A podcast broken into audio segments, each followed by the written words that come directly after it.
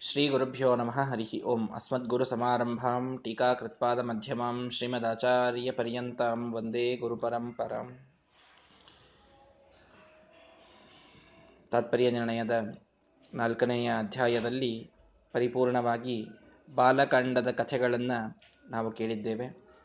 ರಾಮಾಯಣದ ಬಾಲಕಾಂಡದಲ್ಲಿ ರಾಮಲಕ್ಷ್ಮಣ ಭರತ ಶತ್ರುಘ್ನರ ಜನನವನ್ನು ಯಾವ ಭಗವಂತನ ಅವತಾರರು ಅಥವಾ ಆವೇಶರು ಈ ನಾಲ್ಕು ಜನ ಅನ್ನುವುದನ್ನು ಅರ್ಥ ಮಾಡಿಕೊಂಡು ರಾಮನ ಬಾಲಲೀಲೆಗಳನ್ನು ಕೇಳಿ ಭಗವಂತ ವಿಶ್ವಾಮಿತ್ರರೊಂದಿಗೆ ಹೊರಟು ಮಧ್ಯದಲ್ಲಿ ತಾಟಕೆಯ ಸಂಹಾರವನ್ನು ಮಾಡಿ ಅವರ ಯಜ್ಞದ ರಕ್ಷಣೆಯನ್ನು ಮಾಡುವಂತಹ ಉದ್ದೇಶದಿಂದ ತಾಟಕ ಸುಬಾಹು ಸಂಹಾರವನ್ನು ಮಾಡಿ, ಮಾರೀಚನ ಮರ್ದನವನ್ನು ಮಾಡಿ,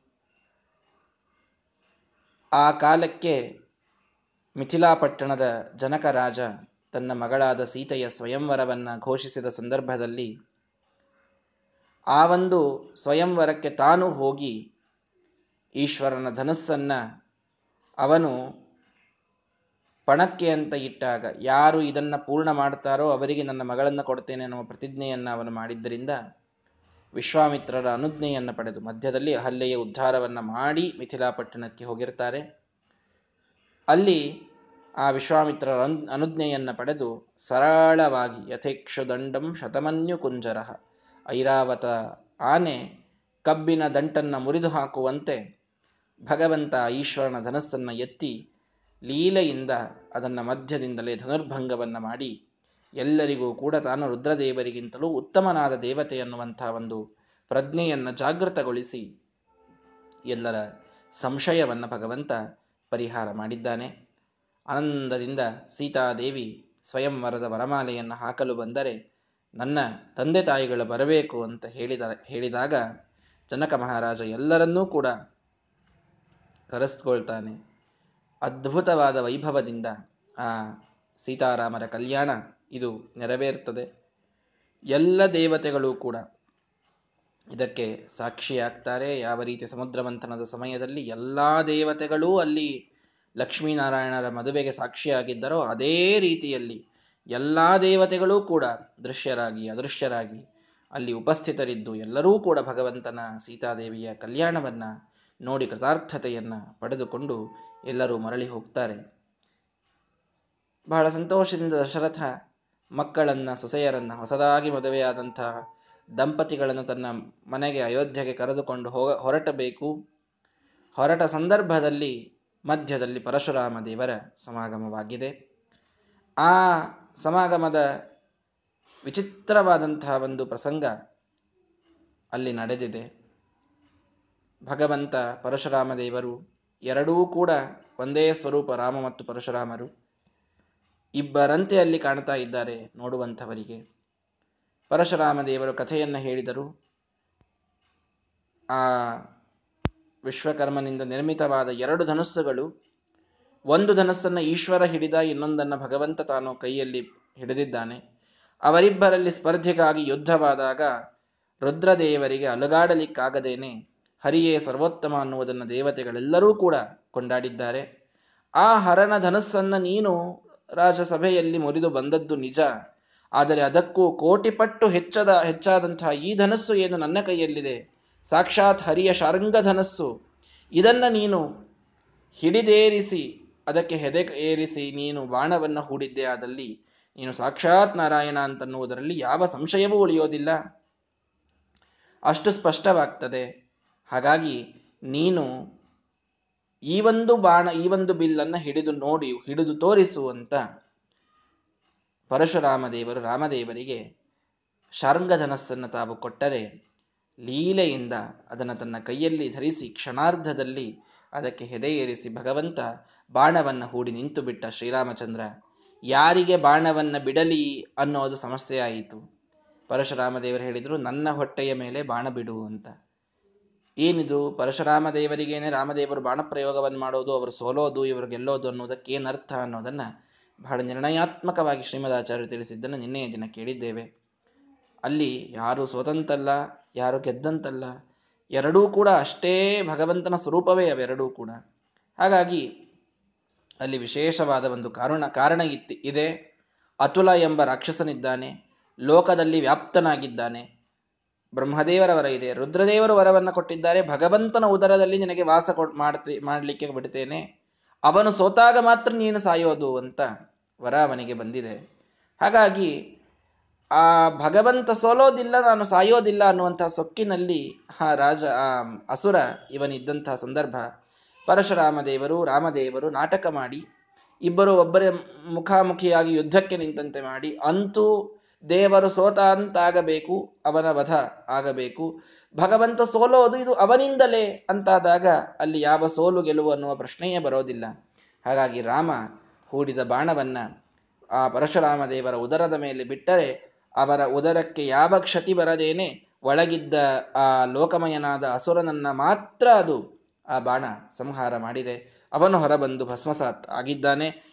ಆಗ ಭಗವಂತ ಮಾತ್ರ ನಿರಂತರ ಆನಂದ ವಿಬೋಧ ಸಾರ ನಿರಂತರವಾದಂತಹ ಆನಂದ ಜ್ಞಾನದ ಸ್ವರೂಪನಾಗಿ ಭಗವಂತ ತಾನೇ ಮಾತನಾಡುತ್ತಾನೆ, ತಾನೇ ಕೇಳುತ್ತಾನೆ, ತಾನೇ ಹೇಳುತ್ತಾನೆ. ಈ ರೀತಿಯ ನಾಟಕವನ್ನು ತಾನು ತೋರಿಸ್ತಾ ಅಲ್ಲಿ ನಿಂತಿದ್ದಾನೆ. ಯಾಕೆ ಇದನ್ನು ಭಗವಂತ ಮಾಡಿದ ಅನ್ನೋದಕ್ಕೂ ಎರಡು ಕಾರಣಗಳನ್ನು ಶ್ರೀಮದಾಚಾರ್ಯರು ಹೇಳಿದರು.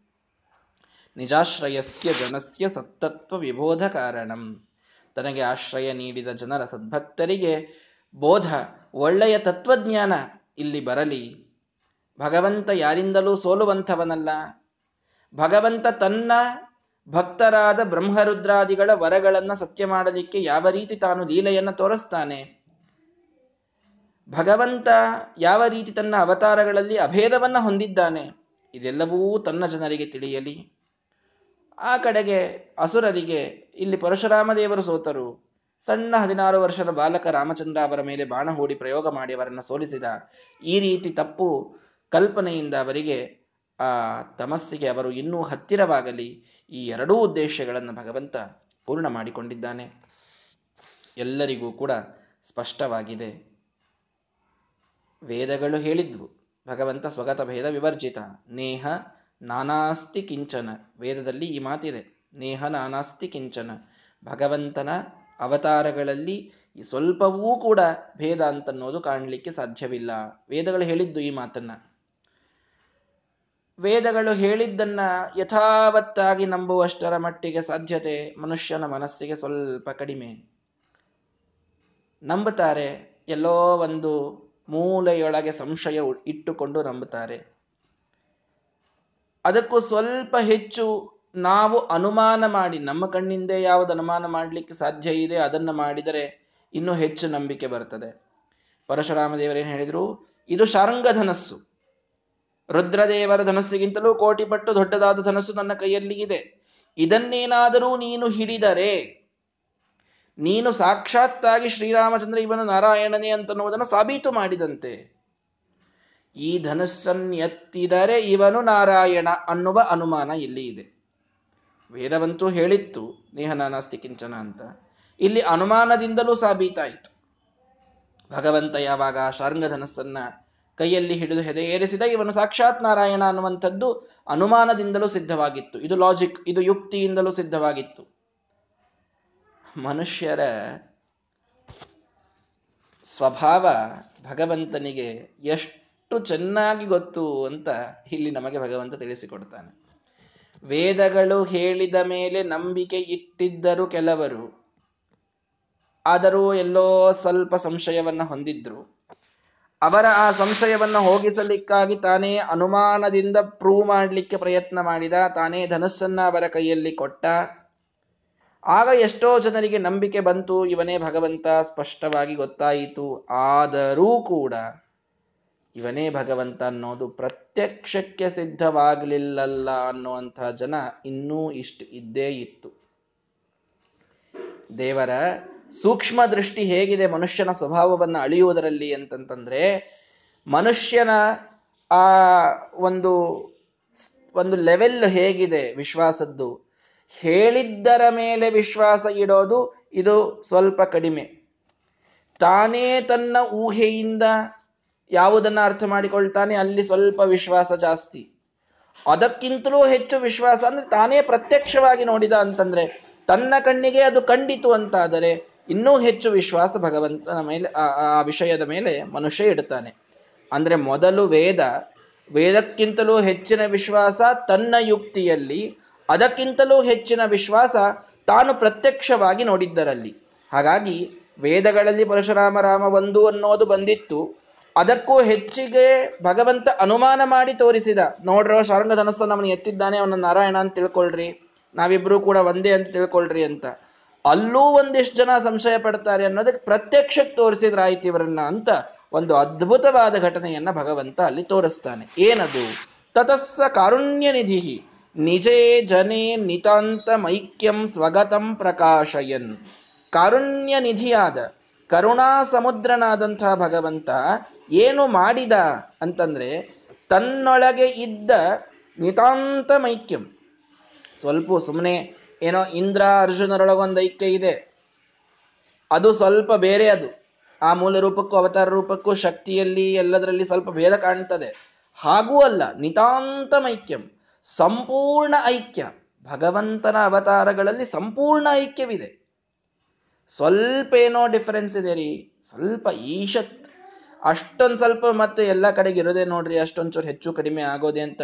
ಇಂಥ ಒಂದು ಐಕ್ಯ ಅಲ್ಲ ಸಿಮಿಲ್ಯಾರಿಟಿ ಅಲ್ಲ. ಇದು ಒಂದೇ, ಇದು ಪರಿಪೂರ್ಣವಾಗಿ ಐಕ್ಯವೇ. ಪರಶುರಾಮ, ರಾಮ ಬೇರೆ ಅಲ್ಲವೇ ಅಲ್ಲ. ಅನ್ನುವಷ್ಟರ ಮಟ್ಟಿಗೆ ಅವರಲ್ಲಿದ್ದ ಐಕ್ಯವನ್ನ ಭಗವಂತ ತೋರಿಸೋದಕ್ಕಾಗಿ ಎರಡು ರೂಪದಿಂದ ತಾನು ಇದ್ದಂಥವ ದ್ವಿಧೇವ ಭೂತ್ವ ಭೃಗುವರ್ಯ. ಎರಡು ರೂಪದಿಂದ ತಾನು ಎಲ್ಲರಿಗೂ ಕಾಣಿಸುವ ಸಂದರ್ಭದಲ್ಲಿ ಏನೇ, ಪ್ರತ್ಯಕ್ಷವಾಗಿ ಅವನ ಐಕ್ಯವನ್ನ ತೋರಿಸ್ಲಿಕ್ಕಾಗಿ ದೇವರು ಏನ್ ಮಾಡಿದ? ರಘುತ್ತಮೇನ ಐಕ್ಯ ಮಗಾತ್ ಸಮಕ್ಷಂ. ಪರಶುರಾಮ ದೇವರು ರಾಮದೇವರ ದೇಹವನ್ನ ಪ್ರವೇಶ ಮಾಡಿಬಿಟ್ಟಿದ್ದಾರೆ. ನೋಡ್ರಿ, ತನ್ನ ಭಕ್ತರಿಗೆ ಪ್ರತ್ಯಕ್ಷಕ್ಕೂ ತನ್ನ ಐಕ್ಯ ಇದು ತಿಳಿದು ಬರಲಿ ಅನ್ನುವಂಥ ಕರುಣೆಯಿಂದ ಎಲ್ಲರೂ ನೋಡ್ತಾ ಇರಬೇಕಾದಾಗ್ಲೇನೆ ಪರಶುರಾಮ ದೇವರು ರಾಮದೇವರ ದೇಹವನ್ನ ಪ್ರವೇಶ ಮಾಡಿದ್ದಾರೆ. ರಾಮದೇವರೊಂದಿಗೆ ಐಕ್ಯವನ್ನ ತಾವು ತೋರಿಸಿದ್ದಾರೆ. ಸಮೇತ್ಯ ಚೈಕ್ಯಂ ಜಗತೋಭಿಪಶ್ಯತಃ. ಜಗತ್ತು ನೋಡುವಾಗಲೇನೆ ಈ ಐಕ್ಯವನ್ನ ತೋರಿಸಿ. ಪ್ರಣುದ್ಯ ಶಂಕಾಂ ಅಖಿಲಂ ಅಖಿಲಾಂ ಜನಸ್ಯ. ಸ್ವಲ್ಪವೂ ಶಂಕಾ ಮನಸ್ಸಿನಲ್ಲಿ ಉಳಿಯದಂತೆ. ಎಲ್ಲ ಜನರಿಗೆ ಸ್ಪರ್ಶ, ಸ್ಪಷ್ಟವಾಗಿ ಈ ಪರಶುರಾಮ ರಾಮ ಬೇರೆ ಅಲ್ಲ ಇವರು ಒಬ್ಬರೇ ಅನ್ನೋದು ಗೊತ್ತಾಗುವಂತೆ. ಆ ಪ್ರವೇಶ ಮಾಡಿ ತಾವು ತೋರಿಸಿ, ಪ್ರದಾಯ ರಾಮಾಯ ಧನುರ್ವರಂ ತದ ಜಗಾಮ ರಾಮಾನುಮತೋ ರಮಾಪತಿ ತಮ್ಮ ಕೈಯಲ್ಲಿದ್ದ ಶಾರಂಗಧನಸ್ಸನ್ನ ತಗೋ, ಇದನ್ನು ನೀನೇ ಇಟ್ಟುಕೋ ಅಂತ ಶ್ರೀರಾಮಚಂದ್ರನಿಗೆ ತಾವು ನೀಡಿ ಅಲ್ಲಿಯಿಂದ ಪರಶುರಾಮ ದೇವರು ಹೊರಡುತ್ತಾರೆ. ನೋಡಿ, ಬಹಳ ಬಹಳ ಸೂಕ್ಷ್ಮವಾದಂತಹ ಒಂದು ವಿಷಯವನ್ನು ನಮಗಿಲ್ಲಿ ತಿಳಿಸಿಕೊಟ್ಟಿದ್ದಾರೆ. ನಮಗೆ ವಿಶ್ವಾಸದ ಒಂದು, ಆ ಸ್ತರಗಳು ಇದನ್ನು ಭಗವಂತ ತಾನೇ ಡಿಫೈನ್ ಮಾಡಿ ನಮಗೆ ಕೊಟ್ಟಂತಾಯಿತಿಲ್ಲಿ. ವೇದಗಳು ಸಾಕಷ್ಟು ಮಾತುಗಳನ್ನು ಹೇಳುತ್ತವೆ. ವೇದಗಳ ಒಂದೊಂದು ಸೂಕ್ತವೂ ತನ್ನದೇ ಆದಂತಹ ಫಲವನ್ನು ನೀಡುವುದರಲ್ಲಿ ಸಮರ್ಥವಾದಂಥದ್ದಿದೆ. ಇನ್ನೂ ಹೆಚ್ಚು ಶಾಸ್ತ್ರದ ಭಾಷೆಯಲ್ಲಿ ಮಾತಾಡಬೇಕು ಅಂದರೆ ಇವೆಲ್ಲವೂ ಸ್ವಪ್ರಮಾಣವಾದಂಥದ್ದು. ಸ್ವಪ್ರಮಾಣ ಅಂದರೆ ಅವುಗಳ ಜ್ಞಾನ ಎದರಿಂದ ಆಗ್ತದೆಯೋ ಅದರಿಂದಲೇನೆ ಅವುಗಳ ಪ್ರಾಮಾಣ್ಯವೂ ತಿಳಿದು ಬರ್ತದೆ ಪ್ರಾಮಾಣ್ಯಗಳಿಗೆ ಸ್ವತಸ್ತ್ವ ಇದೆ. ಒಂದು ನೀರಿನ ಒಂದು ಗ್ಲಾಸಿನಲ್ಲಿ ನಾನು ನೀರು ನೋಡ್ತಾ ಇದ್ದೇನೆ ಅಂತಂತಂದ್ರೆ, ಆ ನೀರಿನ ಜ್ಞಾನ ಯಾವ ಕಣ್ಣಿಂದ ಆಗ್ತಾ ಇದೆಯೋ, ಆ ಕಣ್ಣು ಅಥವಾ ಆ ಜ್ಞಾನ ಇದು ಪ್ರಾಮಾಣಿಕ ಅಂತ ಅನ್ನೋದು ಅದರಿಂದಲೇ ಗೊತ್ತಾಗ್ತಾ ಇದೆ. ಇದು ಪ್ರಾಮಾಣಿಕ ಸ್ವತಸ್ತ್ವ ಅಂತ ನಾವು ಶಾಸ್ತ್ರದಲ್ಲಿ ವ್ಯವಹಾರ ಮಾಡ್ತೇವೆ. ಇದು ನೀರು ಅಂತ ಹೇಗೆ ಗೊತ್ತಾಯ್ತು ನನಗೆ? ನನಗೆ ಅಂದ್ರೆ ಯಾರಿಗೆ ಗೊತ್ತಾಯ್ತು? ಸಾಕ್ಷಿಗೆ ಗೊತ್ತಾಯ್ತು, ನನ್ನ ಆತ್ಮಕ್ಕೆ ಗೊತ್ತಾಯ್ತು. ಯಾವ ಆತ್ಮ ಕಣ್ಣಿನ ದ್ವಾರ ನೀರನ್ನ ಗ್ರಹಿಸ್ತಾ ಇದ್ದಾನೋ, ಅದೇ ಆತ್ಮ, ಅದೇ ಕಣ್ಣಿನ ದ್ವಾರ ಇದು ನೀರು ಅನ್ನುವುದು ಪ್ರಾಮಾಣಿಕ ಅನ್ನುವುದರ ಜ್ಞಾನವನ್ನು, ಅಂದ್ರೆ ಆ ಜ್ಞಾನದಲ್ಲಿದ್ದ ಪ್ರಾಮಾಣ್ಯವನ್ನು ಗ್ರಹಿಸ್ತಾ ಇದ್ದಾನೆ. ಇದು ಪ್ರಾಮಾಣ್ಯದ ಸುತಸ್ತ್ವ ಅಂತ ನಾವು ಶಾಸ್ತ್ರದಲ್ಲಿ ಕೇಳ್ತೇವೆ.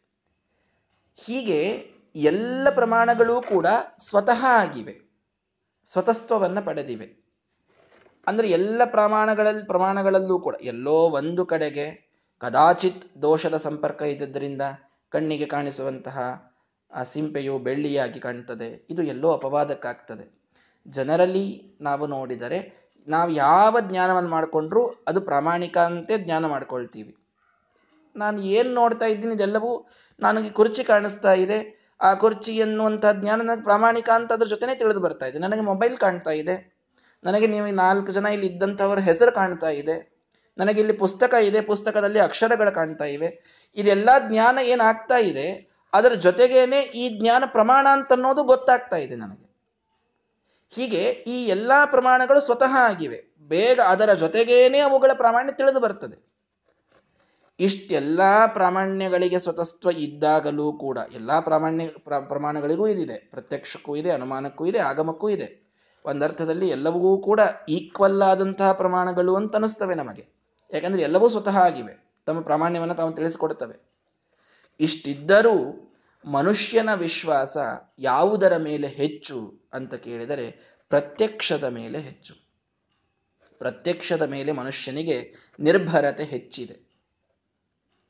ಅನುಮಾನದ ಮೇಲೆ ಸ್ವಲ್ಪ ಅದರ ನೆಕ್ಸ್ಟ್ ಆಗಮಗಳ ಮೇಲಂತೂ ತೀರಾ ನೆಕ್ಸ್ಟ್ ವೇದಗಳು, ಇದನ್ನ ನಾನು ಹೇಳ್ತೇನೆ, ಆದ್ದರಿಂದ ನಂಬು ಅಂತ ಹೇಳಿದಾಗ ಮನುಷ್ಯನಿಗೆ ನಂಬಿಕೆ ವೇದಗಳ ಮೇಲೇನೆ ಕಡಿಮೆ ಇರ್ತದೆ.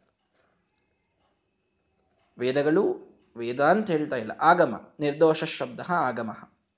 ಒಬ್ಬ ಆಪ್ತನು ಹೇಳಿದಂಥ ಮಾತು ಅಂತಿಟ್ಟುಕೊಳ್ಳಿ, ವೇದ ಅಂತಿಟ್ಟುಕೊಳ್ಳಿ, ಯಾವುದೇ ಒಂದು ಶಬ್ದ ಇದೆ ಅಂತಂದ್ರೆ ಇದನ್ನು ಹೀಗೆ ಹೇಳಿದ್ದಾರೆ ಅನ್ನೋದಕ್ಕೆ ನಾವು ನಂಬಬೇಕು ಅನ್ನುವಂತಹ ನಂಬಿಕೆ ಏನಿದೆಯಲ್ಲ, ಮನುಷ್ಯನಲ್ಲಿ ಅದು ಬಹಳ ಕಡಿಮೆ ಲೆವೆಲ್ಗೆ ಇರ್ತದೆ. ಅದಕ್ಕಿಂತಲೂ ಹೆಚ್ಚಿನ ನಂಬಿಕೆ ಅನುಮಾನದ ಮೇಲೆ ಇರ್ತದೆ. ಇನ್ನು ನನ್ನ ತಲೆಯಿಂದ ನಾನು ಯುಕ್ತಿಯನ್ನ ಪ್ರಯೋಗಿಸಿದಾಗ ನನಗೆ ತಿಳಿದು ಬಂದದ್ದು ಅನ್ನುವುದರ ಮೇಲೆ ಬಹಳ ವಿಶ್ವಾಸ ಇರ್ತದೆ. ಅದಕ್ಕೂ ಹೆಚ್ಚು ವಿಶ್ವಾಸ ನನಗೆ ಪ್ರತ್ಯಕ್ಷಕ್ಕೆ ಇದು ಕಾಣ್ತಾ ಇದೆ ಅಂತಾದಾಗ ಬಹಳ ವಿಶ್ವಾಸ ಮನುಷ್ಯನಿಗೆ ಇರ್ತದೆ. ಒಂದರ್ಥದಲ್ಲಿ ಶಾಸ್ತ್ರ ನಮ್ಮಿಂದ ಏನು ಎಕ್ಸ್ಪೆಕ್ಟ್ ಮಾಡ್ತದಲ್ಲ, ಅದಕ್ಕೆ ಸ್ವಲ್ಪ ವಿರುದ್ಧವಾಗಿ ನಮ್ಮ ಸ್ವಭಾವ ಇದೆ. ಶಾಸ್ತ್ರ ನಿಜವಾಗಿ ಹೇಳೋದೇನು ಅಂದರೆ, ಯಾವುದು ಪ್ರತ್ಯಕ್ಷಕ್ಕೆ ಗ್ರಹಿಸಲು ಯೋಗ್ಯವಾದ ವಸ್ತುವೋ, ಅಲ್ಲಿ ನೀನು ಪ್ರತ್ಯಕ್ಷವೇ ಬಹಳ ದೊಡ್ಡ ಪ್ರಮಾಣ ಅಂತ ಹೇಳು, ನಂಬು, ನಾನು ಬೇಡ ಅನ್ನೋದಿಲ್ಲ. ಶ್ರೀಮದಾಚಾರ್ಯ ತತ್ವನಿರ್ಣಯದಲ್ಲಿ ಈ ಮಾತು ಹೇಳ್ತಾರೆ. ಪ್ರತ್ಯಕ್ಷಕ್ಕೆ ಯೋಗ್ಯವಾದದ್ದು ಯಾವುದೋ? ಯಾವುದು ನಿಮಗೆ ನಿಜವಾಗಿಯೂ ನಿಮ್ಮ ಸೆನ್ಸ್ ಆರ್ಗನ್ಸಿಗೆ ತಿಳಿದು ಬರ್ತದೋ ಅಂತಹ ವಿಷಯ, ಒಂದು ರೂಪ, ಒಂದು ರಸ, ಒಂದು ಗಂಧ, ಶಬ್ದ ಸ್ಪರ್ಶ. ಇಂಥದ್ದೆಲ್ಲ ಪ್ರತ್ಯಕ್ಷಕ್ಕೆ ತಿಳಿದು ಬರುವಂಥದ್ದು. ಇಲ್ಲಿ ನಿನ್ನ ಪ್ರತ್ಯಕ್ಷವೇ ದೊಡ್ಡದು ಅಂತ ಹೇಳು. ಬೇಡ ಅಂತ ಅನ್ನೋದಿಲ್ಲ. ಯಾವುದು ನಿನ್ನ ಇಂದ್ರಿಯಗಳಿಂದ ಅತೀತವಾದಂತಹ ವಿಷಯವೋ ಅಲ್ಲಿ ವೇದವನ್ನು ಹೆಚ್ಚು ನಂಬಬೇಕು, ಆಗಮಕ್ಕೆ ಹೆಚ್ಚು ಪ್ರಾಮಾಣ್ಯವನ್ನು, ಅನುಮಾನಕ್ಕೆ ಪ್ರಾಮಾಣ್ಯವನ್ನು, ಅನುಮಾನಕ್ಕೆ ಬಹಳ ದೊಡ್ಡ ಸ್ಥಾನವನ್ನ ಸರ್ವಥಾ ಶ್ರೀಮದಾಚಾರ್ಯರು ಕೊಟ್ಟಿಲ್ಲ. ಕಾಮಾದೇತ ಪ್ರವರ್ತಂತೆ ಕಾಮಿನ್ಯ ಇವ ಭರ್ತೃಬಿಹಿ ಅಂತ ಬೈದು ಬಿಡ್ತಾರೆ ಅನುಮಾನಗಳಿಗೆ ಶ್ರೀಮದಾಚಾರ್ಯರು. ಅವ ಅನುಮಾನ, ನಿಮ್ಮ ತಲೆಯೋಡಿಸಿ ಏನು ಯುಕ್ತಿ ಇರ್ತಾವ ನೋಡ್ರಿ, ಅವು ನಿಮಗೆ ಎಲ್ಲಿ ಬೇಕಲ್ಲಿ ಕರ್ಕೊಂಡು ಹೋಗ್ತಾವೆ. ಹೀಗೆ ಅಂದ್ರೆ ಹೀಗೂ ಹೂ ಅಂತಾವೆ, ಹಾಗೆ ಅಂದ್ರೆ ಹಾಗೂ ಹೂ ಅಂತಾವೆ. ಅದನ್ನು ಬಹಳ ಚಲಾಯಿಸಬೇಡಿ ಅಂತ ಹೇಳ್ತಾರೆ ಶ್ರೀಮದಾಚಾರ್ಯರು. ನಿಮ್ಮ ಪ್ರತ್ಯಕ್ಷವನ್ನ, ಪ್ರತ್ಯಕ್ಷಕ್ಕೆ ಯೋಗ್ಯವಾದ ವಿಷಯಗಳಿದ್ದರೆ ಅಲ್ಲಿ ಪ್ರತ್ಯಕ್ಷವೇ ದೊಡ್ಡ ಪ್ರಮಾಣ. ಪ್ರತ್ಯಕ್ಷಕ್ಕೆ ತಿಳಿದು ಬರದೇ ಇರುವ ವಸ್ತುಗಳಿದ್ದಾಗ ಮಾತ್ರ ಆಗಮವನ್ನೇ ಪ್ರಮಾಣ ಅಂತ ನಾವು ನಂಬಬೇಕು.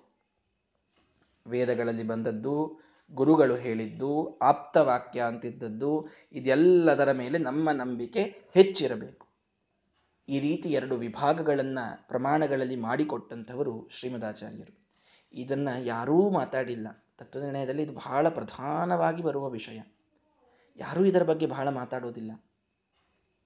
ಪ್ರತ್ಯಕ್ಷ ಹೆಚ್ಚು ನಂಬಬೇಕೋ, ವೇದ ಹೆಚ್ಚು ನಂಬಬೇಕು? ಈ ಪ್ರಸಂಗ ಬಂದಾಗ ಇದ್ರ ಬಗ್ಗೆ ಯಾವ ಮತ ಮತಾಚಾರರು ಬಹಳ, ಕೆಲವರು ಪ್ರತ್ಯಕ್ಷವಷ್ಟೇ ನಂಬೇಕ್ರಿ, ವೇದ ಸುಳ್ಳೇ ಸುಳ್ಳು ಅಂತ ಹೇಳುವಂಥವ್ರಂತೂ ಮಹಾನ್ ಭಾವರಿದ್ದೇ ಇದ್ದಾರೆ. ಇನ್ನು ವೇದವನ್ನ ನೋಡ್ರಿ, ಪ್ರತ್ಯಕ್ಷಕ್ಕೆ ವಿರುದ್ಧ ಆದ್ರೂ ಅಡ್ಡಿ ಇಲ್ಲ, ವೇದ ನಂಬಬೇಕು ಅಂತ ಹೇಳುವಂಥವ್ರು ಕೆಲವರಿದ್ದಾರೆ ಪ್ರತ್ಯಕ್ಷಕ್ಕೆ ನಿಮಗೆ, ಆ, ನಿಮಗೆ ಏನು ಬಹಳ ಸ್ಪಷ್ಟವಾಗಿ ತಿಳಿತಾ ಇದೆ, ಅದು ವೇದದ ಪ್ರಕಾರದ ಏನರ ವಿರುದ್ಧ ಇತ್ತು ಅಂದ್ರೆ ಅದನ್ನ ತಪ್ಪು ಅಂತ ನಂಬಿಬಿಡ್ರಿ. ನಿಮ್ಮ ನಿಮ್ ಪ್ರತ್ಯಕ್ಷ ಸುಳ್ಳು ಅಂತ ಹೇಳ್ರಿ. ನಿಮಗೆ ಕಾಣಿಸಿದ್ದೆಲ್ಲ ಭ್ರಮ ಅಂತಂದ್ರಿ ಅಂತ ಹೇಳುವಂತಹ ಮತಗಳು ಇವೆ.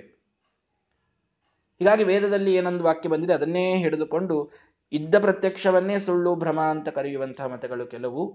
ಪ್ರತ್ಯಕ್ಷವಷ್ಟೇ ಪ್ರಮಾಣ ವೇದವೇ ಸುಳ್ಳು ಅಂತ ಹೇಳುವಂತಹ ಮತಗಳು ಕೆಲವು.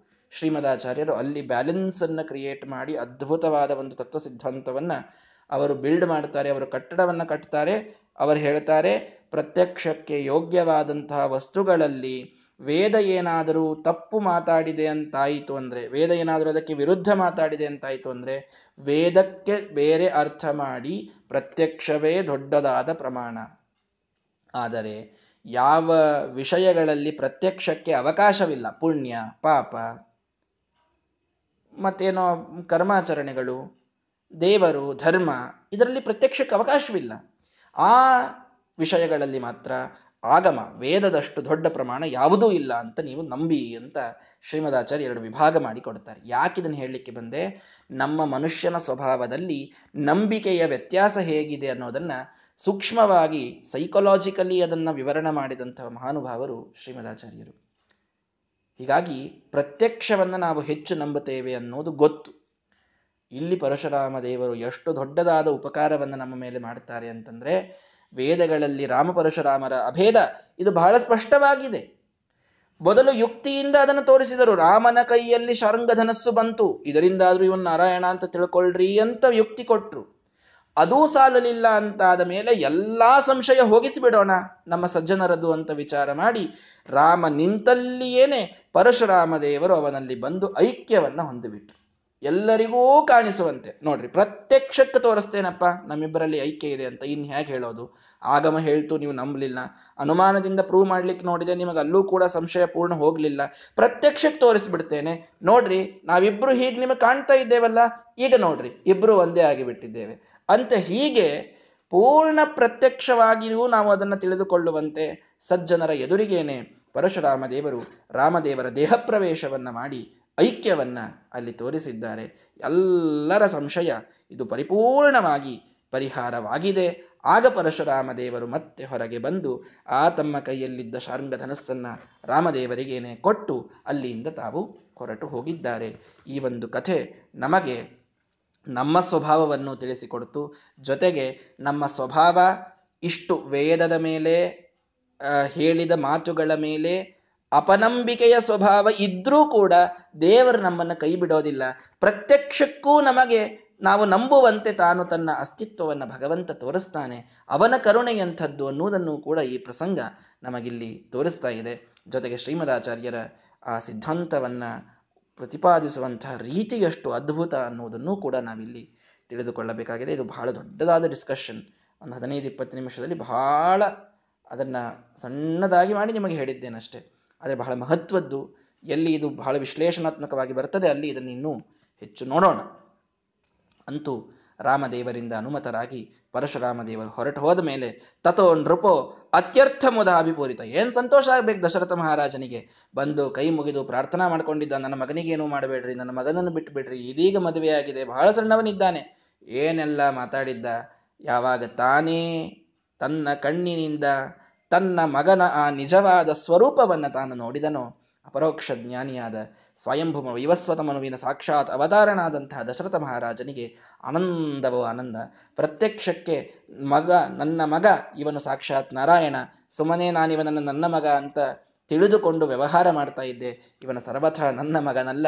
ಎಲ್ಲರಿಗೂ ತಂದೆಯಾದ ಜಗಜ್ಜನಕನಾದಂತಹ ನಾರಾಯಣ ಅಂತನ್ನೋದು ಗೊತ್ತಾಗಿದ್ದರಿಂದ ಮಹಾ ಆನಂದದಿಂದ ಪೂರ್ಣನಾಗಿ ಆ ದಶರಥ ಮಹಾರಾಜ ಸುತೈ ಸಮಸ್ತೈ ಸ್ವಪುರೀಮ ವಾಪಹ ತಮ್ಮೆಲ್ಲ ಮಕ್ಕಳು ಸೊಸೆಯರನ್ನು ಕರೆದುಕೊಂಡು ಅಯೋಧ್ಯೆಗೆ ತಾನು ಮರಳಿದ್ದಾನೆ. ಅಲ್ಲಿ ರೇಮೇಥ ರಾಮೋಪಿ ರಮಾಸ್ವರೂಪಯ ತಯೈವ ರಾಜಾತ್ಮಜಯ ಹಿ ಸೀತೆಯ. ಅದೇ ರಾಜಾತ್ಮಜಳಾದ ರಾಜಕುಮಾರಿಯಾದಂತಹ ಸೀತೆಯೊಂದಿಗೆ ಅನೇಕ ವರ್ಷಗಳ ಕಾಲ ರಾಮದೇವರು ಅಯೋಧ್ಯೆಯಲ್ಲಿ ಆನಂದದಿಂದ ವಾಸ ಮಾಡಿದ್ದಾರೆ. ರಾಮಾಯಣದ ಪ್ರವಚನವನ್ನು ಹೇಳಬೇಕಾದಾಗ ಹೇಗೆ ಹೇಳ್ತಿರ್ತಾರೆ ಅಂತಂತಂದ್ರೆ, ಇವತ್ತು ಪರಶುರಾಮ ದೇವರ ಭೇಟಿ ಆಯಿತು, ನಾಳೆ ಅಲ್ಲಿ ಅಯೋಧ್ಯ ಮುಟ್ಟಿದ್ರು ರಾಮದೇವರು, ನಾಡಿದ್ದು ಪಟ್ಟಾಭಿಷೇಕ ಆಯಿತು, ಅಚ್ಚೆ ನಾಡಿದ್ದು ಅವರು ವನವಾಸಕ್ಕೆ ಹೋದ್ರು ಅಂತ ಹೇಳ್ಬಿಡ್ತಿರ್ತಾರೆ. ಅಂದ್ರೆ ಅಲ್ಲಿ ಏನು ಟೈಮ್ ಗ್ಯಾಪೇ ಉಳಿಸಿರುವುದಿಲ್ಲ. ಹಾಗಿಲ್ಲ ರಾಮಾಯಣದಲ್ಲಿ ಎಷ್ಟೋ ವರ್ಷಗಳ ಕಾಲ ಮದುವೆಯಾಗಿ ಬಂದಂಥ ಈ ದಂಪತಿಗಳು ಎಲ್ಲರೂ ಅಯೋಧ್ಯೆಯಲ್ಲಿ ಆನಂದದಿಂದ ಇದ್ರು. ರಾಜ್ಯಾಭಿಷೇಕದ ಒಂದು ಪ್ರಸಂಗ ಬಂದದ್ದು ಎಷ್ಟೋ ವರ್ಷಗಳಾದ ಮೇಲೆ. ಮೊದಲಿಗೇನೆ ಬಂದಿದೆ, ಬಹಳ ಬೇಗ ಬಂದುಬಿಟ್ಟಿದೆ ಅಂತ ಸರ್ವಥಾ ತಿಳಿಬೇಡಿ ಎಷ್ಟೋ ಭೋಗವನ್ನ ಆ ರಾಜಭವನದಲ್ಲಿ ರಮ, ಸೀತಾ ಮತ್ತು ರಾಮರು ಮಾಡಿದ್ದುಂಟು. ಶ್ರೀಮದ್ ಆಚಾರ್ಯ ಅದನ್ನು ಹೇಳ್ತಾ ಇದ್ದಾರೆ ರಮಾ ಸ್ವರೂಪಳಾದಂತಹ ಲಕ್ಷ್ಮೀ ಸ್ವರೂಪಳಾದ ಸೀತೆಯೊಂದಿಗೆ ಅಯೋಧ್ಯೆಯಲ್ಲಿ ಭಗವಂತ ಅದ್ಭುತವಾದಂತಹ ಆನಂದವನ್ನ ಅನುಭವಿಸ್ತಾ ಇದ್ದಾನೆ. ಯಾವ ರೀತಿ? ಎಂಥ ಆನಂದ? ಯಥಾ ಪುರ ಶ್ರೀರಮಣ ಶ್ರಿಯಾತಯ ರಥೋ ನಿತಾಂತಂ ಹಿ ಪಯೋದಿ ಮಧ್ಯೆ. ಸಮುದ್ರದ ಮಧ್ಯದೊಳಗೆ ಸಾಕ್ಷಾತ್ ಲಕ್ಷ್ಮಿಯಿಂದ ಕೂಡಿಕೊಂಡು ಭಗವಂತ ಯಾರಿಲ್ಲದಂತಹ ಸಂದರ್ಭದಲ್ಲಿ ನ ಬ್ರಹ್ಮ ನ ಚ ಶಂಕರ, ಏಕೋ ನಾರಾಯಣ ಆಸೀತ್, ನ ಬ್ರಹ್ಮ ನ ಚ ಶಂಕರ ವೇದಗಳು ಹೇಳ್ತವೆ. ಆ ಪ್ರಳಯ ಕಾಲವಾದಾಗ ಯಾರೂ ಇರಲಿಲ್ಲ. ಬ್ರಹ್ಮದೇವರಿಲ್ಲ, ರುದ್ರದೇವರಿಲ್ಲ, ಯಾವ ದೇವತೆ ಇಲ್ಲ ಯಾವ ಜೀವರಾಶಿ ಇಲ್ಲ ಎಲ್ಲವೂ ತನ್ನ ಉದರಸ್ಥ. ಲಕ್ಷ್ಮೀ ಭುಜಾಂತರಗತ ಸ್ವರತೋಪಿ ಚಾಗ್ರೆ ಇದೇ ತಾತ್ಪರ್ಯ ನಿರ್ಣಯದ ಎರಡನೇ ಶ್ಲೋಕ ನಮಗೆ ತಿಳಿಸಿಕೊಡ್ತದೆ ಸಂಶಾಂತ ಸಂವಿದ ಅಖಿಲಂ ಜಠರೇ ನಿಧಾಯ. ಎಲ್ಲವನ್ನೂ ತನ್ನ ಹೊಟ್ಟೆಯಲ್ಲಿಟ್ಟುಕೊಂಡು ಯಾರೂ ಇಲ್ಲದ ಸಂದರ್ಭದಲ್ಲಿ ಲಕ್ಷ್ಮೀ ಭುಜಾಂತರಗತ ಸ್ವರತೋಪಿ ಚಾಗ್ರೆ ಲಕ್ಷ್ಮಿಯನ್ನ ಮಾತ್ರ ಆಲಿಂಗನ ಮಾಡಿಕೊಂಡು ಭಗವಂತ ಅದ್ಭುತವಾದಂತಹ ಆನಂದವನ್ನು ತಾನು ಅನುಭವಿಸ್ತಾ ಇದ್ದ ಅನ್ನುವುದು ಹೇಗೆ ಇತ್ತೋ ಅದೇ ಆನಂದವನ್ನ ತಥಾ ತು ಅಯೋಧ್ಯಾಪುರಗೋ ರಘುತ್ತಮ ಅಪಿ.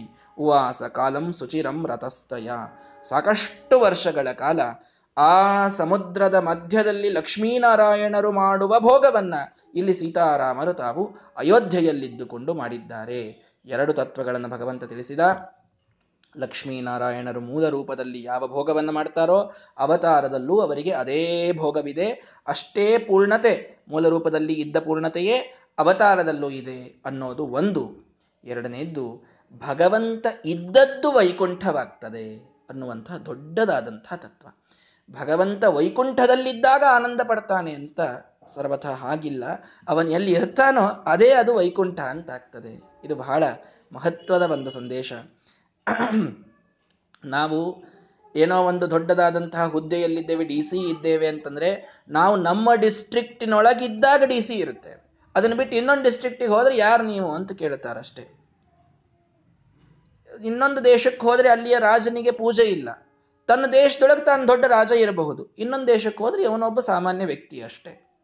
ಹಾಗೆ ತನ್ನ ತಾನಿದ್ದ ಒಂದು ತನ್ನ ಅಡ್ಡ ಅಂತ ಏನು ಮಾಡ್ಕೊಂಡಿದ್ದಾನೆ ಅಲ್ಲಿ ಅಷ್ಟೇ ಅವನಿಗೆ ಪೂಜೆ, ಅಲ್ಲಿಂದ ಹೊರಗೆ ಬಂದ್ರೆ ಅವನಿಗೆ ಪೂಜೆ ಇಲ್ಲ ಅಂತ ಉಳಿದವರ ಹಣೆ ಬರಹವಾದರೆ ಭಗವಂತ ವೈಕುಂಠದಲ್ಲಿದ್ದಾಗ ಮಾತ್ರ ನಾರಾಯಣನಿಗೆ ಪರಿಪೂರ್ಣವಾದಂತಹ ಶಕ್ತಿ ಸಾಮರ್ಥ್ಯಗಳಿರ್ತವೆ, ಹೊರಗೆ ಬಂದರೆ ಇಲ್ಲ ಅಂತ ಸರ್ವಥ ಇಲ್ಲ. ಯಾವ ಅಯೋಧ್ಯೆಯಲ್ಲಿ ತಾನಿದ್ದಾನೋ ಅಲ್ಲಿ ಲಕ್ಷ್ಮೀನಾರಾಯಣರು ಪಡುವ ಭೋಗವನ್ನು ತಾನು ಪಡ್ತಾ ಇದ್ದಾನೆ ಅಂತಂದ್ರೆ ರಾಮ ಇವನು ಅಯೋಧ್ಯೆಯನ್ನೇ ವೈಕುಂಠವಾಗಿ ತಾನು ಮಾಡಿದ್ದಾನೆ ಅನ್ನುವಲ್ಲಿ ಅದರ ತಾತ್ಪರ್ಯ. ಅರ್ಥಾತ್ ಎಲ್ಲಿ ಭಗವಂತನಿದ್ದಾನೋ ಅಲ್ಲಿ ವೈಕುಂಠದ ಸೃಷ್ಟಿಯಾಗ್ತದೆ. ಅದೇ ಭೂಮಿ ವೈಕುಂಠವಾಗಿ ಬಿಡುತ್ತದೆ. ಯಾಕಿವತ್ತು? ಅಯೋಧ್ಯೆಗೆ ಎಷ್ಟು ಮಹತ್ವ. ಅಯೋಧ್ಯ, ಮಥುರಾ, ಮಾಯಾ, ಕಾಶಿ, ಕಂಚಿ ಹ್ಯವಂತಿಕಾ ಪುರಿ, ದ್ವಾರಾವತಿ ಚೈವ ಸಪ್ತೈತ ಮೋಕ್ಷದಾಯಕ ಅಂತ ನಮಗೆ ಶಾಸ್ತ್ರ ತಿಳಿಸಿಕೊಡ್ತದೆ. ಪುರಾಣದ ಮಾತಿದೆ. ಮೋಕ್ಷದಾಯಕವಾದಂತಹ ಪುರಿಗಳಿವೆ. ಏಳು ಪುರಿಗಳು, ಏಳು ಊರುಗಳು ಮೋಕ್ಷವನ್ನು ಕೊಡ್ತವೆ. ಅಯೋಧ್ಯ, ಮಥುರಾ, ಮಾಯಾ ಅಂತಂದ್ರೆ ಹರಿದ್ವಾರ, ಕಾಶಿ, ಕಂಚಿ ಅವಂತಿಕ ಅಂದರೆ ಉಜ್ಜಯಿನಿ, ದ್ವಾರಾವತಿ, ದ್ವಾರಕ, ಈ ಎಲ್ಲ ನಗರಗಳು ಮೋಕ್ಷವನ್ನು ಕೊಡುವಂತಹ ನಗರಗಳು. ಯಾಕೆ? ಇಲ್ಲಿ ಭಗವಂತ ಬಂದು ನೆಲೆಸಿ ತನ್ನ ಪಾದವನ್ನ, ಪಾದಧೂಳಿಯಿಂದ ಅದನ್ನು ಪವಿತ್ರಗೊಳಿಸಿದ್ದಕ್ಕೆ ಆ ಊರುಗಳೇ ವೈಕುಂಠವಾಗಿ ಪರಿವರ್ತನೆ ಆಗಿವೆ. ಇಷ್ಟು ಅವುಗಳಿಗೆ ಮಹತ್ವ ಇದೆ. ಸ್ವಯಂ ವ್ಯಕ್ತವಾದಂತಹ ಭಗವಂತನ ಪ್ರತಿಮೆಗಳೆಲ್ಲಿವೆಯೋ, ಅಲ್ಲಿಯೂ ಈ ಮಹತ್ವವನ್ನು ಹೇಳ್ತಾರೆ. ತೋತಾದ್ರಿ, ವೈ ಪಂಢರಪುರ ತಿರುಪತಿ ಇಲ್ಲಿಯೂ ಕೂಡ ಆ ಮಹತ್ವವನ್ನು ನಮಗೆ ತಿಳಿಸಿಕೊಡ್ತಾರೆ. ಹಾಗಾಗಿ ಇದೆಲ್ಲವನ್ನು ನಾವು ನೋಡಿದರೆ ಭಗವಂತ ಇದ್ದದ್ದೇ ಅದು ವೈಕುಂಠ ಅಂತಾಗ್ತದೆ. ರಾಮ ತಾನಿದ್ದಲ್ಲಿ ವೈಕುಂಠದ ಸೃಷ್ಟಿಯನ್ನು ಮಾಡಿದ್ದಾನೆ. ಇವತ್ತು ನಾವು ಅಯೋಧ್ಯೆಗೆ ಹೋಗಿ ನಾವು ಅಲ್ರಿ ಅಯೋಧ್ಯದಲ್ಲಿ ಎಲ್ಲಿದ್ದ ರಾಮ, ಏನು ಸುದ್ದಿ ಅವನಿಗೆ ಗೊತ್ತು? ಏನೋ ಒಂದು ಮಂದಿರವನ್ನು ಕಟ್ತಾ ಇದ್ದಾರೆ. ಅಂತೂ ಮಂದಿರ ಇದೆ ಅಂತ ನಮಗೊಂದು ಭಾವನೆ ಭಾವನೆ ಅಂತ ತಿಳಿಬೇಡಿ. ಅಯೋಧ್ಯೆಯ ಕಣ ಕಣದೊಳಗೆ, ಅಲ್ಲಿನ ಧೂಳಿಯೊಳಗೆ ರಾಮನ ಸಂಪರ್ಕವಿದೆ. ಇದನ್ನು ಶಾಸ್ತ್ರ ನಮಗೆ ತಿಳಿಸಿಕೊಡುತ್ತದೆ. ರಾಮದೇವರು ಅಯೋಧ್ಯೆಯನ್ನ ವೈಕುಂಠ ಮಾಡಿದ್ರು. ಇದಕ್ಕಿಂತ ಹೆಚ್ಚಿನದೇನು ಮಾತು ನಮಗೆ ಪ್ರಮಾಣವಾಗಿ ಬೇಕು? ವಿಚಾರ ಮಾಡ್ರಿ. ಎಲ್ಲಿ ರಾಮದೇವರಿದ್ರು ಅದೇ ಜಾಗ, ಅದೇ ಹುಟ್ಟಿದ್ದು, ಅದು ಇರ್ಲಿಕ್ಕಿಲ್ಲ. ಹೋಗ್ಲಿ ಜಿಯೋಗ್ರಫಿಕಲಿ ಎಲ್ಲ ಪ್ರದೇಶವೆಲ್ಲ ಬೇರೆ ಆಗಿದೆ ಅಲ್ರಿ ಅಂತ ಬಹಳ ಜನ ಪಾಪ ಯುಕ್ತಿಯನ್ನ ಹೇಳ್ತಾರೆ. ಹೋಗ್ಲಿ, ಈ ಒಂದು ಕಿಲೋಮೀಟರ್ ದೂರ ಬಂದಿದೆ ಅಂತ ಇಟ್ಕೊಳ್ರಿ ಅಯೋಧ್ಯೆ. ಆದರೆ ಆ ಪ್ರದೇಶ ಆ ಇಡೀ ಅಯೋಧ್ಯೆಯ ಪುರವೇ ವೈಕುಂಠ ಅಂತ ರಾಮದೇವರು ಮಾಡಿದಾಗ ಅದು ಇಲ್ಲೋ ಅದು ಅಲ್ಲೋ ಅನ್ನೋದು ಬಹಳ ಮಹತ್ವದ್ದಲ್ಲ. ಆ ಪುರಿಯೇ ಇದು ನಮಗೆ ಪುಣ್ಯದಾಯಕ, ಮೋಕ್ಷದಾಯಕ ಅಂತ ತಿಳಿದುಕೊಳ್ಳುವುದರಲ್ಲಿ ನಮಗೆ ತಾತ್ಪರ್ಯ ಇರಬೇಕು. ಹಾಗಾಗಿ ಆ ಇಡಿಯಾದ ಅಯೋಧ್ಯೆಯ ನಗರವನ್ನ ವೈಕುಂಠವಾಗಿ ರಾಮದೇವರು ಮಾಡಿ ಲಕ್ಷ್ಮಿಯಾದಂತಹ ಸೀತೆಯೊಂದಿಗೆ ಸಾಕಷ್ಟು ವರ್ಷಗಳ ಕಾಲ ಆನಂದದಿಂದ ಅವರಿದ್ದಾರೆ. ಇಮಾನಿ ಕರ್ಮಾಣಿ ರಘುತ್ತಮಸ್ಯ ಹರೇರ್ ವಿಚಿತ್ರಾಣ್ಯಪಿ. ಅದ್ಭುತಾನಿ ಇಂತಹ ವಿಚಿತ್ರವಾದಂತಹ ರಾಮದೇವರ ಕಾರ್ಯಗಳು, ಅವು ಅದ್ಭುತ ಅಂತಂತೀರಾ? ಶ್ರೀಮದಾಚಾರ್ಯ ಹೇಳಿದರು, ಇವೇನು ಅದ್ಭುತ ಅಲ್ಲ ಅಂತ. ಏನ್ರಿ ಅರವತ್ನಾಲ್ಕು ಶ್ಲೋಕದೊಳಗೆ ಎಲ್ಲ ವರ್ಣಿಸಿ. ಎಂಥ ಅದ್ಭುತ ಅದ್ಭುತ ಅಂತ ನೀವೇ ಬಾಯಿಯಿಂದ ಹತ್ತು ಅಂದು, ಕೊನೆಗೆ ನಾದ್ಭುತಾನಿ, ಇವು ಯಾವುದೂ ಅದ್ಭುತ ಅಲ್ಲ ಅಂತ. ಹಿಂಗೆ ಹೆಂಗ್ರಿ ಅಂತಾರೆ? ದುರಂತ ಶಕ್ತಿ ರಥ ಚಾಸ್ಯ ವೈಭವಂ. ಶ್ರೀಮದಾಚಾರ್ಯ ಒಂದೇ ಕಾರಣವನ್ನು ಹೇಳಿದರು, ಇವು ಅದ್ಭುತ ಅಂತ ನಿಮ್ಮ ದೃಷ್ಟಿಗೆ ಅನಿಸಬೇಕಷ್ಟೇ. ಆದರೆ ಅವನ ಶಕ್ತಿ ಇಷ್ಟೇ ಅನ್ನುವುದರಲ್ಲಿ ತಾತ್ಪರ್ಯವಿಲ್ಲ. ಆದ್ದರಿಂದ ಇವು ಅವನಿಗೆ ಅದ್ಭುತವಲ್ಲ. ಅವನ ಶಕ್ತಿ ಇದಕ್ಕಿಂತಲೂ ಇನ್ನೂ ಅನಂತ ಪಟ್ಟಾಗಿ ಇದೆ. ಇಲ್ಲಿ ತೋರಿಸಿದಂತಹ ಕರ್ಮಗಳಷ್ಟೇ ಅದ್ಭುತ, ಅವನ ಶಕ್ತಿ ಇಷ್ಟೇ ಅಂತ ಲಿಮಿಟ್ ಮಾಡಬೇಡ್ರಿ. ಇದು ನಿಮಗೆ ಅದ್ಭುತವೇ ಪ್ರಶ್ನೆಯೇ ಇಲ್ಲ. ನೀವು ಇಂಥದ್ದನ್ನು ನೋಡಿಲ್ಲ, ಆದ್ರಿಂದ ಅದ್ಭುತ. ಆದರೆ ಅವನು ಇಷ್ಟೇ ಇದ್ದಾನೆ ಅಂತಿಲ್ಲ. ಅವನು ಇದಕ್ಕಿಂತಲೂ ಮೀರಿ ಅನಂತ ಪಟ್ಟಿದ್ದಾನೆ ಹಾಗಾಗಿ ಇದೇನು ಮಾಡಿದ್ದು ಬಹಳ ದೊಡ್ಡ ಅದ್ಭುತ. ಅಲ್ಲ ಅಂದ್ರೂ ತಪ್ಪಿಲ್ಲ. ಆ ರೀತಿಯಲ್ಲಿ ಭಗವಂತನ ಅನಂತವಾದಂತಹ ಶಕ್ತಿ ಇದೆ. ಆದರೂ ಮತ್ತೇನೂ ಅದ್ಭುತ ಅಲ್ಲ. ಅವನ ಶಕ್ತಿ ಅನಂತ, ಇದೇನಲ್ವೇ ಅಲ್ಲ ಅಂತಂದ್ರೆ ಮತ್ತೆ ಯಾಕ್ರಿ ಹೇಳೋದು? ಸ್ವಕೀಯ ಕರ್ತವ್ಯತೆಯ ಅನುವರ್ಣ್ಯತೆ. ಶ್ರೀಮದಾಚಾರ್ಯರು ಬಾಲಕಂಡವನ್ನು ಸಂಪೂರ್ಣಗೊಳಿಸುವಾಗ, ಮಂಗಳ ಮಾಡುವಾಗ ಒಂದು ಮಾತು ಹೇಳ್ತಾರೆ, ಭಗವಂತನ ಅನಂತ ಶಕ್ತಿ ಇದೆ ಇದು ಹೇಳೋದೇನಲ್ವೇ ಅಲ್ಲ. ಅಂತ ಹೇಳೋದನ್ನೂ ಬಿಡ್ಲಿಕ್ಕೆ ಹೋಗಬೇಡ್ರಿ. ನಿಮ್ಮ ಕರ್ತವ್ಯ ಇದೆ. ಭಗವಂತನ ಕುರಿತಾಗಿ ಮಾತುಗಳನ್ನಾಡೋದು, ಭಗವಂತನ ಮಹಿಮೆಯನ್ನ, ವೈಭವವನ್ನ ವರ್ಣನೆ ಮಾಡೋದು, ಇದು ನಮ್ಮ ಕರ್ತವ್ಯ. ನಾವು ವರ್ಣನೆ ಮಾಡಿದಷ್ಟೇ ಭಗವಂತನಿದ್ದಾನೆ ಅಂತ ತಿಳಿದುಕೊಂಡು ಬಿಟ್ರೆ ಪಾಪ ಬರ್ತದೆ. ಅಂಧಂತಮಸ್ಸಾಗ್ತದೆ ಹಾಗಾಗಿ ಭಗವಂತ ಇಷ್ಟೇ ಅಲ್ಲ, ಅನಂತನಿದ್ದಾನೆ ಅಂತ ಹೇಳಬೇಕು. ಆದರೆ ನಮಗೆಷ್ಟೋ ವನನ ವರ್ಣಿಸಲಿಕ್ಕೆ ಸಾಧ್ಯವೋ ಅಷ್ಟು ವರ್ಣನೆಯನ್ನು ಮಾಡಬೇಕು. ಇದು ಪ್ರತಿಯೊಬ್ಬರ ಕರ್ತವ್ಯ. ಆದ್ದರಿಂದ ಬಾಲಕಾಂಡದ ಈ ಎಲ್ಲ ಚರಿತ್ರೆಗಳನ್ನ ನನ್ನ ಕರ್ತವ್ಯ ಅಂತ ತಿಳಿದುಕೊಂಡು ನಾನು ಹೇಳಿದ್ದೇನೆ. ಕರ್ತವ್ಯ ಅಂತ ಹೇಳ್ತಾ ಇರುವವರು ಯಾರು? ಸಾಕ್ಷಾತ್ ವಾಯುದೇವರು. ಅವರನ್ನ ಬಿಟ್ಟರೆ ಭಗವಂತನನ್ನ ಇಷ್ಟು ಚೆನ್ನಾಗಿ ಅವನ ವೈಭವವನ್ನು ವರ್ಣಿಸಲಿಕ್ಕೆ ಇನ್ನೊಬ್ಬರಿಗೆ ಸಾಧ್ಯವೇ ಇಲ್ಲ. ಶ್ರೀಮನ್ನಾಮನ್ ಸಮರ್ಥ ತ್ವಾಪಿ ಹಿ ವಯೋಹೋ ಪಾದಪದ್ಮಂ ಪ್ರಬದ್ಧೆ ಸಮರ್ಥರಾದವರೇ ಅವರು. ಶ್ರೀಮದಾನಂದ ತೀರ್ಥರನ್ನ ಬಿಟ್ಟರೆ ಭಗವಂತನ ವೈಭವವನ್ನು ವರ್ಣಿಸುವಲ್ಲಿ ಇನ್ಯಾರೂ ಅವರಷ್ಟು ಸಮರ್ಥರಲ್ಲ. ಅಂತಹ ಮಹಾನುಭಾವರು ಹೇಳ್ತಾರೆ, ಸ್ವಕೀಯ ಕರ್ತವ್ಯತೆಯ ವರ್ಣತೆ. ಇದು ನನ್ನ ಕರ್ತವ್ಯ ಅಂತ ತಿಳ್ಕೊಂಡು ನಾನು ಹೇಳಿಗತ್ತೆ ನಾನೇನು ದೊಡ್ಡ ಜಗತ್ತಿನ ಉದ್ಧಾರ ಮಾಡಬೇಕು, ಸಮಾಜದನ್ನು ಕಲ್ಯಾಣ ಮಾಡಬೇಕು ಅಂತ ಹೊರಟಂತಹ ಅದೊಂದೇ ದೊಡ್ಡ ಉದ್ದೇಶ ಇಟ್ಟುಕೊಂಡು ಹೊರಟಂಥವನಲ್ಲ. ನನ್ನ ಕರ್ತವ್ಯ ಇದೆ, ನನ್ನ ಕರ್ಮವನ್ನು ನಾನು ಪಾಲಿಸಬೇಕಾಗಿದೆ. ಆದ್ದರಿಂದ ನಾನು ವರ್ಣನೆ ಮಾಡ್ತಾ ಇದ್ದೇನೆ. ನಮ್ಮ ದೃಷ್ಟಿಯಲ್ಲಿ ಶ್ರೀಮದಾಚಾರ್ಯರು ಜಗತ್ತಿನ ಉದ್ಧಾರವನ್ನೇ ಮಾಡಿದ್ದಾರೆ, ಸಮಾಜದ ಕಲ್ಯಾಣವನ್ನೇ ಮಾಡಿದ್ದಾರೆ. ಅವರಿದ್ದಲ್ಲಿ ನಾವಿವತ್ತು ಗಂಧಾಕ್ಷತೆಯನ್ನು ಧರಿಸಿಕೊಂಡು ಆರಾಮಾಗಿ ಊಟ ಮಾಡ್ತಾ ಇದ್ದೇವೆ. ಇದು ಸ್ಪಷ್ಟವೇ. ಆದರೆ ವಾಯುದೇವರ ವಿಷಯದಲ್ಲೂ ಕೂಡ ಭಗವಂತನನ್ನ ವರ್ಣಿಸುವುದು ಅನ್ನೋದು ಕರ್ತವ್ಯ ಅಂತ, ಕರ್ತವ್ಯದ ಲಿಸ್ಟಿನಲ್ಲಿ ಬರಬೇಕಾದಾಗ ಇನ್ನು ನಮಗೆ ದೇವರ ಭಜಿಸುವುದು, ದೇವರನ್ನ ವರ್ಣಿಸುವುದು ಇದು ಎಷ್ಟು ದೊಡ್ಡದಾದ ಕರ್ತವ್ಯವಾಗಬೇಕು ಅನ್ನೋದನ್ನು ಶ್ರೀಮದಾಚಾರ್ಯರು ಬಹಳ ಸೂಕ್ಷ್ಮ ರೀತಿಯಿಂದ ನಮ್ಮ ಮನಸ್ಸಿಗೆ ತಿಳಿಸಿಕೊಡ್ತಾ ಇದ್ದಾರೆ. ಹಾಗಾಗಿ ಏನೆಲ್ಲ ರಾಮಾಯಣ, ಮಹಾಭಾರತ ಇತ್ಯಾದಿ ಕಥೆಗಳನ್ನು ಕೇಳ್ತೇವೆ, ಅದರ ಅನುವರ್ಣನೆಯನ್ನು ಮಾಡಬೇಕು. ನಾಲ್ಕು ಜನರಿಗೆ ಅದನ್ನು ಮುಟ್ಟಿಸುವಂತಹ ಪ್ರಯತ್ನವನ್ನು ಮಾಡಬೇಕು. ಸ್ವಕೀಯ ಕರ್ತವ್ಯತೆಯ. ಇನ್ಯಾರನ್ನೂ ಪ್ರೀತಿಪಡಿಸೋದು ಬೇಡ.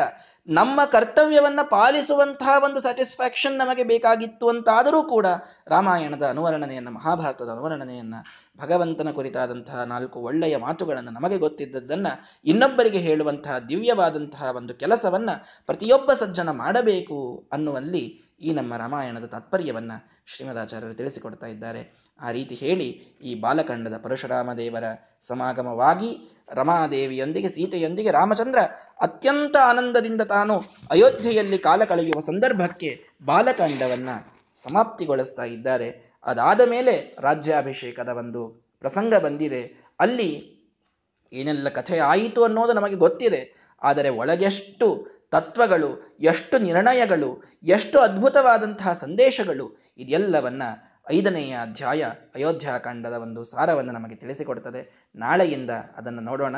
ಗುರುಗಳ ಅನುಗ್ರಹದಿಂದ ಇಲ್ಲಿಗೆ ಬಾಲಕಾಂಡದ ತಾತ್ಪರ್ಯ ನಿರ್ಣಯದ ನಾಲ್ಕನೆಯ ಅಧ್ಯಾಯದ ಒಂದು ಮಂಗಳವನ್ನು ಮಾಡಿ ನಮ್ಮ ಗುರುಗಳ ಅಂತರ್ಯಾಮಿಯಾದಂತಹ ಶ್ರೀಮದಾಚಾರ್ಯರ ಅಂತರ್ಯಾಮಿಯಾದಂತಹ ಶ್ರೀರಾಮಚಂದ್ರ ನಮ್ಮೆಲ್ಲರಿಗೂ ಕೂಡ ಅನಂತವಾದಂತಹ ಆಶೀರ್ವಾದವನ್ನು ಮಾಡಿ ನಮ್ಮೆಲ್ಲರನ್ನ ಅನುಗ್ರಹಿಸಲಿ. ಎಲ್ಲರ ಕುಟುಂಬದಲ್ಲೂ ಕೂಡ ಕಲ್ಯಾಣವಾಗುವಂತೆ ಅವನು ಅನುಗ್ರಹವನ್ನು ಮಾಡಲಿ ಅಂತ ಪ್ರಾರ್ಥನೆಯನ್ನು ಮಾಡ್ತಾ ಅವನ ಅಡಿದಾವರೆಗಳಲ್ಲಿ ಈ ಅಧ್ಯಾಯದ ಪುಣ್ಯದ ಸಮರ್ಪಣೆಯನ್ನು ಮಾಡೋಣ. ಶ್ರೀಕೃಷ್ಣಾರ್ಪಣ ಮಸ್ತು ಹರಯೇ ನಮಃ.